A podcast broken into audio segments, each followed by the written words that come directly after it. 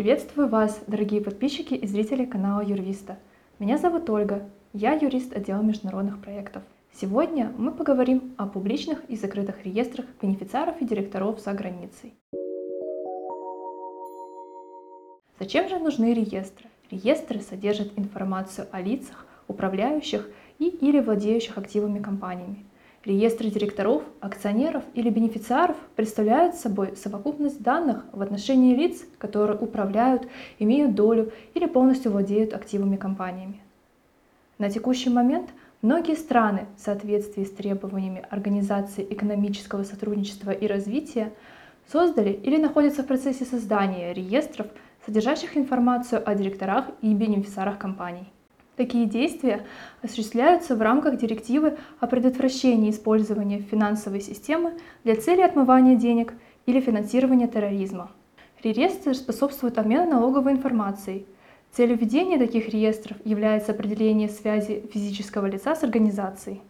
Наличие реестра директоров и бенефициаров способствует упрощению обмена налоговой информацией – как правило, это фамилия, имя, отчество, гражданство, данные документа, удостоверяющего личность, дата рождения, адрес места жительства.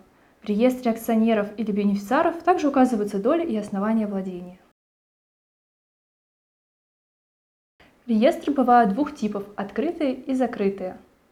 На сегодняшний день открытые реестры применяются в большинстве стран Европейского Союза, а также в Турции. Как правило, доступ к такой информации является платным. Информация из закрытых реестров предоставляется исключительно уполномоченным государственным органам. Доступ к таким реестрам имеют налоговые органы и другие госучреждения.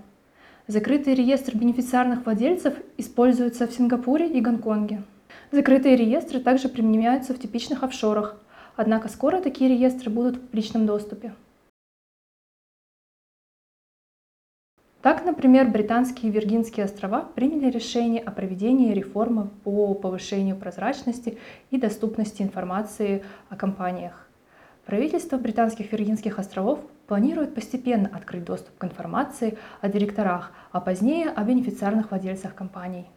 Уже с 1 января 2023 года реестр директоров компаний будет находиться в открытом доступе. Следует отметить, что информация будет предоставляться на платной основе. Кроме того, Поиск будет осуществляться по названию компании, а не по имени директора. На данный момент все больше стран стараются использовать открытые реестры в виде необходимости следования международным требованиям по прозрачности и обмену информацией по налоговым и финансовым вопросам. Более подробную информацию по данной теме вы можете найти в статьях на нашем сайте, а также обратившись к нашим специалистам за консультацией. Спасибо за просмотр. До свидания.